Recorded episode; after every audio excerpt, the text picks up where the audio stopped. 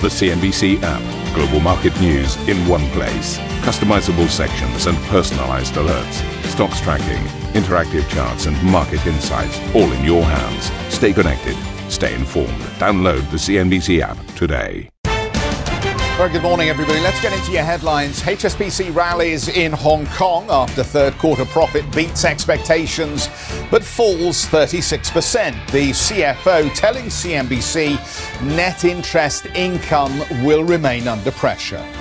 We're not uh, really anticipating higher global rates at this point. I think you can see in today's results that we're signaling we expect the near zero interest rate environment for something that we're going to have to manage through for the next few years. The path of COVID 19 is obviously the, the critical factor. Santander sees net profit treble in the third quarter, but the Spanish bank says it'll cut an additional 1 billion euros in costs over the next two years. We'll have the CFO coming up on the program later. Dow leads the sell-off stateside, posting its biggest one-day drop since early September and closing below 28,000 points as rising cases and stalled stimulus weigh on sentiment. Protests break out across Italy after the government imposes renewed virus restrictions, with some demonstrators in Turin turning violent, attacking police with smoke bombs and bottles. And the U.S. Senate confirms President Trump's Supreme Court pick along party lines, as Amy Coney Barrett says she will be politically independent. The oath that I have solemnly taken tonight means at its core that I will do my job without any fear or favor, and that I will do so independently of both the political branches and of my own preferences.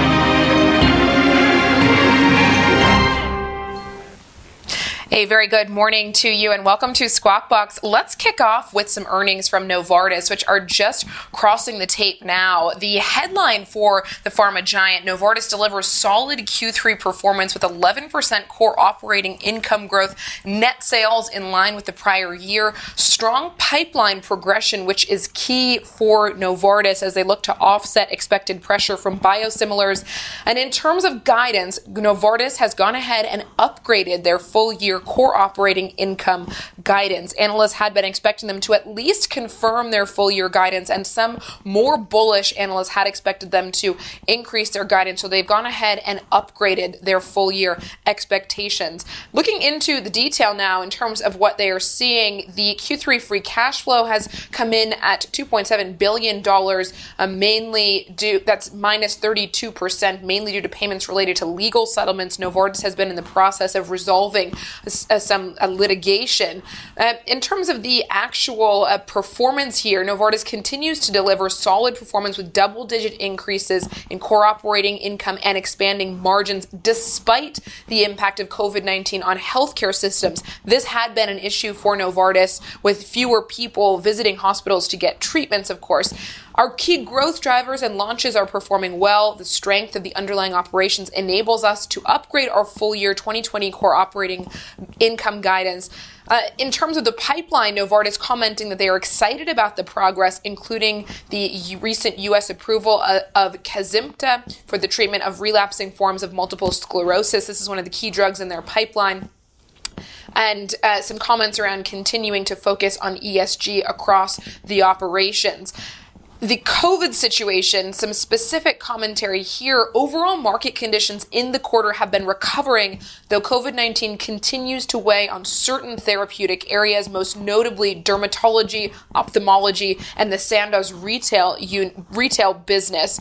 Uh, their operations remain stable. Cash collections continue to, to be according to normal trade terms. So, a lot of granularity we're getting here from Novartis um, in terms of the, the impact from COVID. At present, drug drug development operations are continuing with manageable disruptions. So notice noting that there are disruptions to their drug development operations, and this would be things like testing drugs that are in their pipeline. So there are disruptions, but they are manageable.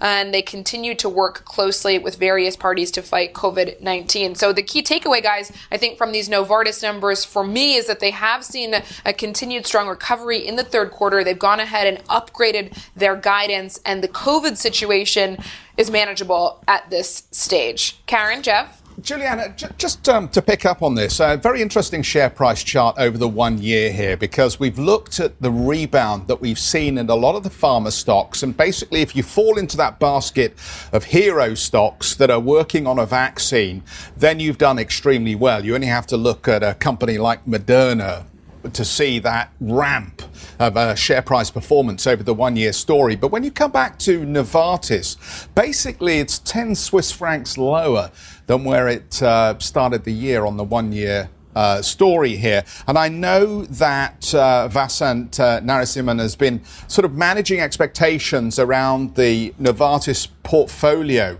when it comes to what the impact of a killer vaccine would be um, on um, uh, the whole COVID story here. But Novartis just doesn't seem to have had the same kind of feel good around it given the performance of some of these hero stocks. What's it going to take, do you think, to get Novartis' share price moving again? I mean, it might help today with the revised guidance, but is there anything else they need to be doing?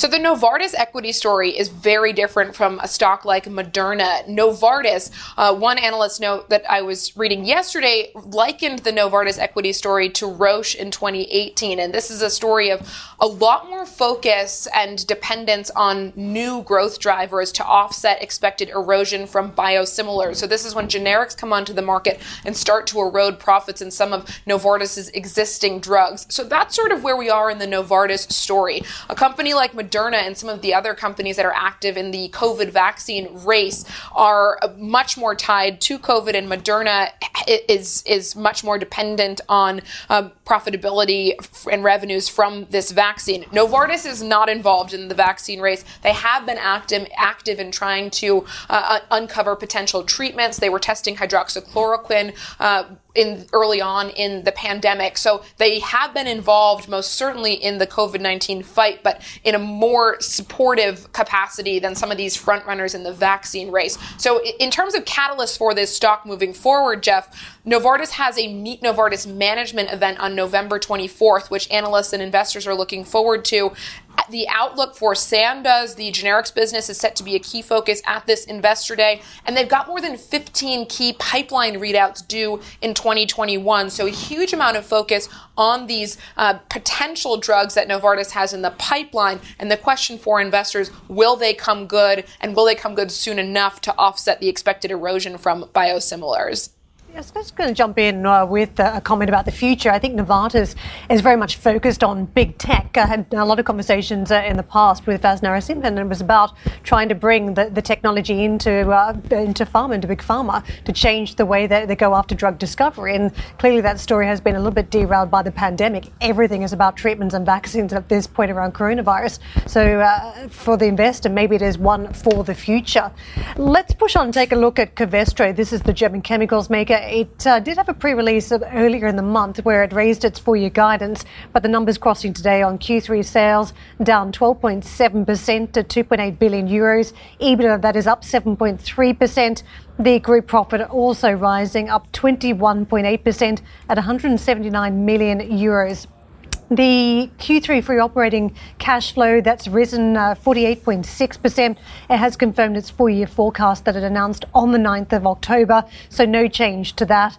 And uh, just in terms of uh, Q3 volumes sold in the core business, they were up 3%.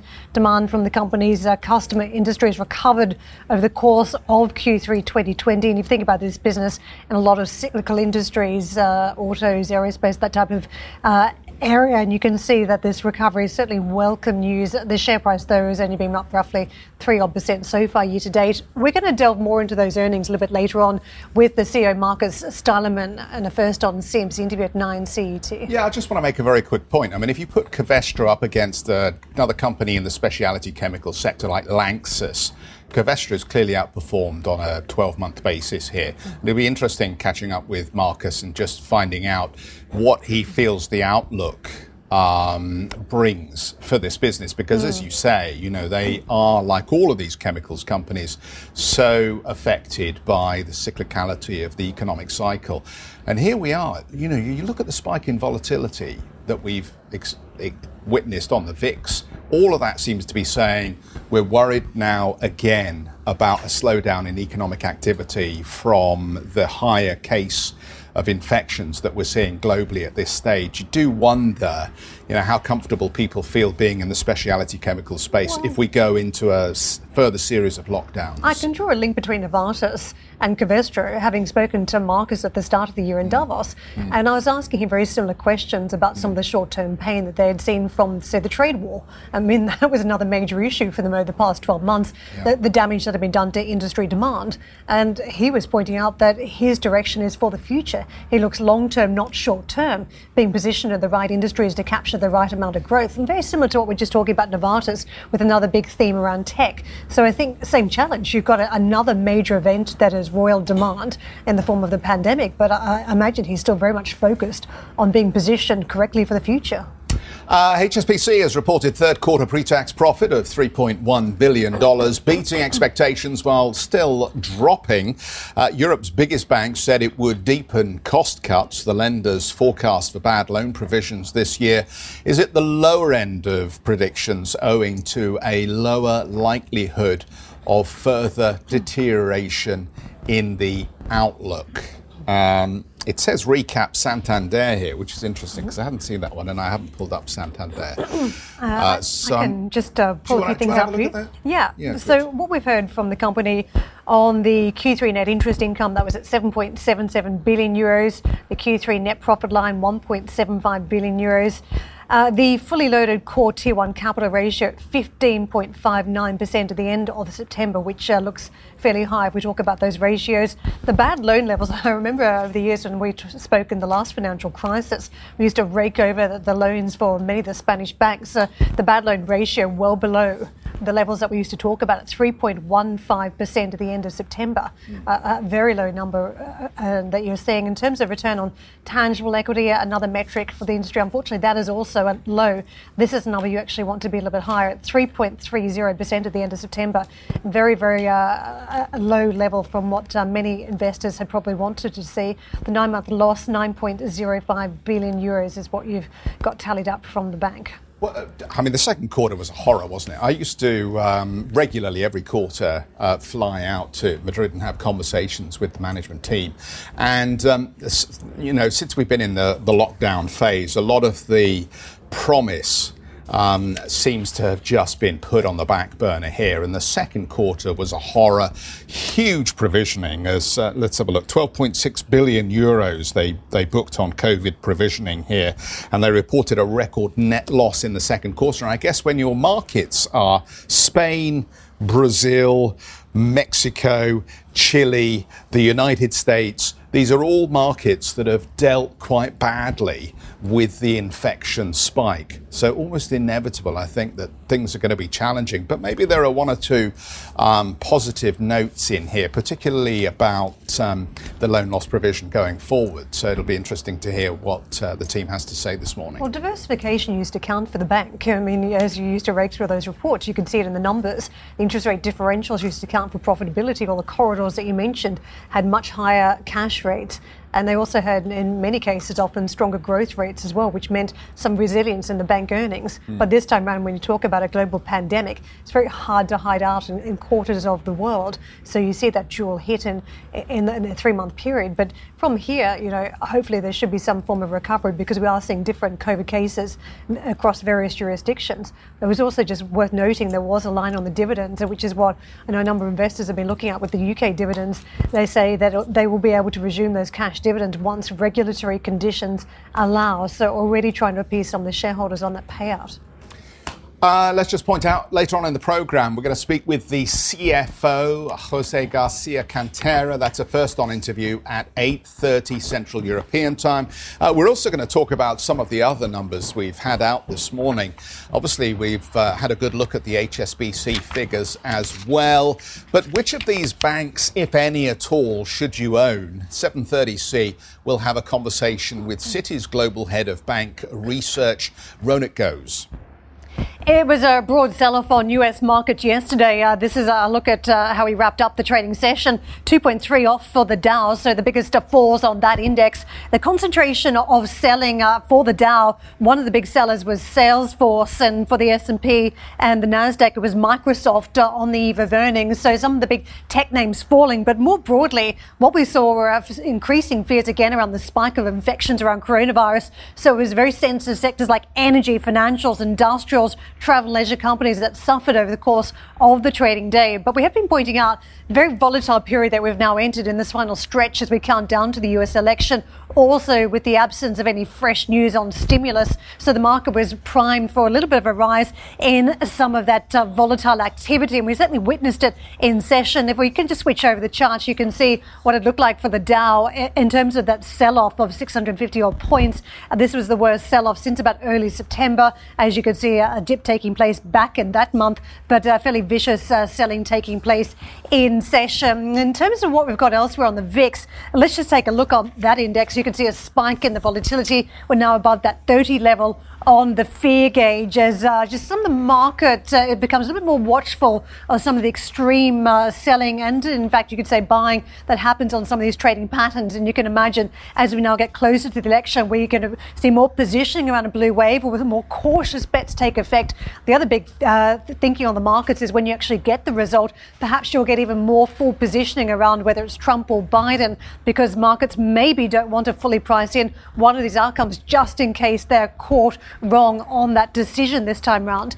In terms of what we've got on the Asian markets, uh, it's been a, a, day of mostly selling across the region, 1.7% down for Australia, picking up on some of these global themes. Hong Kong, a weaker session playing out there too, but a little bit of, of, a patch of green around the Chinese market, where many are still closely eyeing conversations by Chinese leaders, by the Communist Party. That market flat, and you could see Japan as well. In terms of what we're seeing on the European markets, I want to just refresh your memory of, as to what we witnessed yesterday. A huge day of selling on the German stock market in particular, as we saw the weight of selling on SAP. Very disappointing numbers crossed on uh, late on Sunday, and the market reaction happened yesterday. That stock down a fairly mighty 22%, destroying the fortunes for the DAX, and that market down a fairly heavy 3.7%. Uh, it was uh, a much deeper sell-off than you witnessed elsewhere across European markets that were still firmly in the red by the close. But let's just see how that sets us up for the trading session. Sometimes you do get a snapback after fairly strong sell-offs, and that is uh, what we're seeing. A little bit of green marching back onto these boards, although slim ranges, you've got to say, after that sizable loss that we saw yesterday. So perhaps investors just playing cautious in this week, uh, the final stretch of that US election infection? Uh, let's talk about the uh, infection rate. The US has reported more than 76,000 cases over the last 24 hours as infections continue to spike in several states throughout the country. Patient hospitalizations have also reached a two month high, while the nation's death toll has surpassed 225,000. House Speaker Nancy Pelosi has urged White House officials to quickly reach a deal on a massive new stimulus plan. This after a phone call between Pelosi and Treasury Secretary Mnuchin failed to break the impasse in talks over key issues like jobless benefits and state aid. In a letter to House Democrats, Pelosi hit out at Republicans, saying they are refusing to respond to the threat posed by the virus. Meanwhile, White House economic advisor Larry Kudlow said differences remain between both sides, but remained optimistic a deal can be reached before next week's election. The talks have certainly slowed down, but they're not ending. I mean, one thing I will say is the uh, committee chairmen on both sides, Senate and House, have been meeting and discussing various aspects, you know, the small business loans and uh, many other issues different appropriations. Uh, we'll get a report uh, this morning. Uh, Secretary Mnuchin will be talking to them. I, I think he's going to be talking to Speaker Pelosi. Um, the big issue here right now is we're close, but there's still important policy issues that separate us. Coming up on the show, Amy Coney Barrett is confirmed to the Supreme Court declaring her independence after a highly partisan nomination process.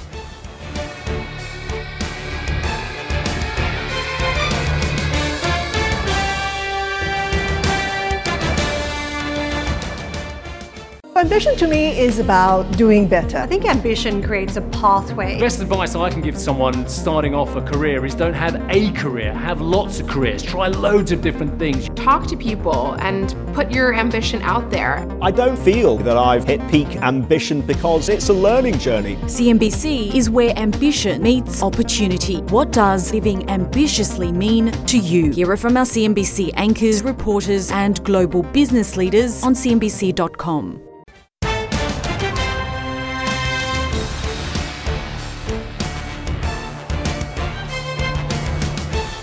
Amy Coney Barrett has been sworn in to the United States Supreme Court. The Senate confirmation of President Trump's nominee came mostly along party lines, with Republican lawmakers cementing a conservative majority on the country's highest court.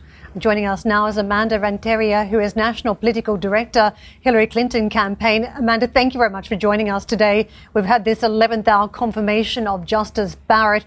How big an election issue do you think this is? Do you think voters will, will cast their vote at the ballot box because of this issue?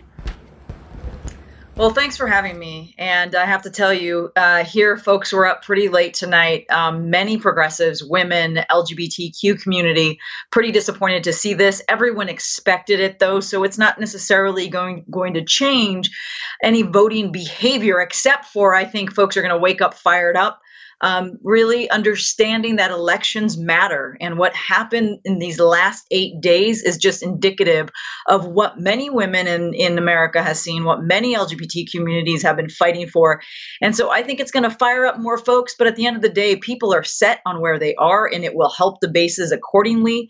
Um, but I'm not seeing a change based on this, just a sentiment of people more fired up for the next eight days hard is this one to call at this stage? We've got Biden leading in the national polls, but still huge question marks around some of those swing states, the battlegrounds, and also when it comes to mail in votes if they arrive late this time. That's right. I mean, this is an entirely new election for us. There are different ways of voting this time around. There are different tactics that both the campaigns are using.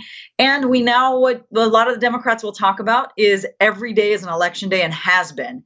And what you can see is while we might hear about popular vote, it doesn't matter. When you're actually thinking about our electoral college, it matters what is happening in the counties that make up that win number. And in those states, we do see that it's always a tight race, but we're particularly seeing that now as we go into these last eight days, and both campaigns are pushing as hard as they can. Of course, Biden looks like he has the edge, but no one after 2016 is going to wait and hope.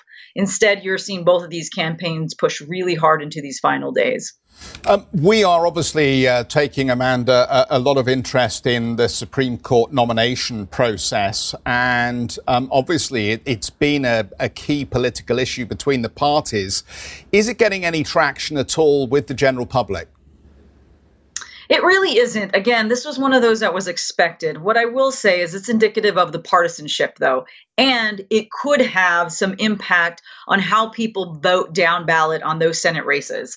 There's no doubt that this will spur up more money coming into the final days on the Democratic side to make sure that this kind of thing never happens and that the Senate can turn over.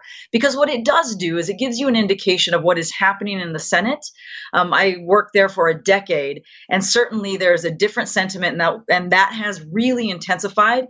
But this decision to do this eight days in the way that it was done will really add to that intensity and make it more important for Democrats to win the to win those seats to flip the Senate. And there's a shot to be able to do it in a lot of states that no one believed we can do it when this first election started. Now we're seeing state after state, those races are tightening, and there is a very good chance that Democrats could flip the Senate. There's been a, a, lot made, particularly by the Republicans, of course, about the cognitive abilities of uh, Mr. Biden.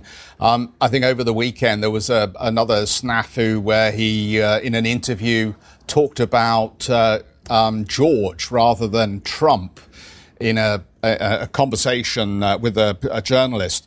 Um, is there a need for us to uh, think more about um, the likelihood of uh, the vice president becoming president if Biden wins? I think we've all gotten used to Joe uh, using different words and having gaffes. I mean, that's his that has been his reputation over time, and folks have been really comfortable that with that, um, to be honest. And so I don't think there's much to worry about here. I think it's a very fun tactic for Trump to push on when he feels like it. Um, but the truth is, most Americans really do know Joe. They've been used to this Joe. And in some ways, it's endearing for a lot of folks, particularly his supporters, who now see, you know, what, what Biden has said at the very beginning of this race, which is this is the about the soul of the American people, about the soul of the country. And that is proving to be true, despite the fact that he does have these gaffes during the election cycle.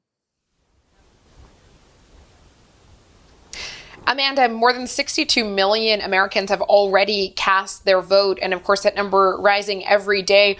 What have we learned about voter turnout based on the votes that we've seen come in in terms of demographics like age and race? Does that tell us anything about the likely election outcome?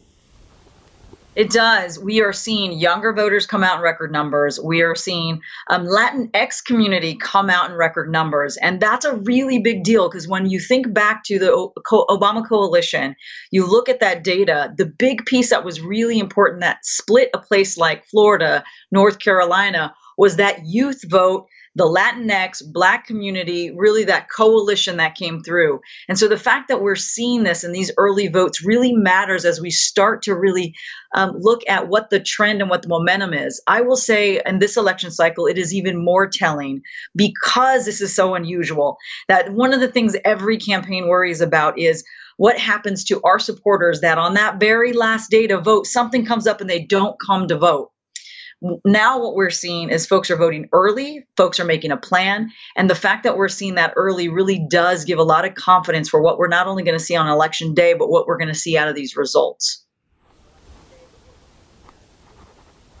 What happens to trump staunch Trump supporters if Biden does win. It's not as if things will necessarily go back to the way they were before 2016. We now understand that there is a huge portion of the American people who have supported Trump, support his policies, and there seems to be some concern that it's not going to necessarily be a smooth transition among the public if we do get Biden, uh, if we do see Biden take the presidency.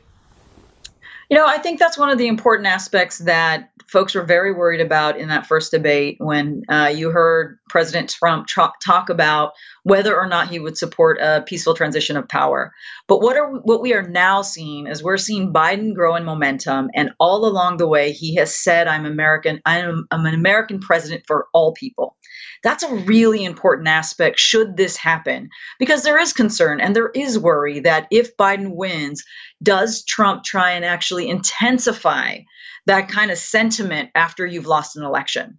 And there's a real worry about that. But what I see coming at us is I see a president, potential president, a future president, who has consistently said, I'm an American, I'm an American president for all Americans. And I think that's a really important piece to this all. It'll also depend on what we see out of Republicans out of the Senate and the House, how they respond to this moment. And one thing that's really important is even if Trump doesn't necessarily want to agree with the results, remember there are tons of down ballot races where Republicans are running and they're also going to be winning in some of these races. And so they find themselves and will find themselves in a very precarious position should Biden win and Trump lose, and Trump tries to really question the results of this campaign or this election cycle. Thank you for listening to Squawk Box Europe Express. For more market moving news, you can head to CNBC.com. Or join us again on the show with Jeff Cutmore, Steve Sedgwick, and Karen Tso, weekdays on CNBC.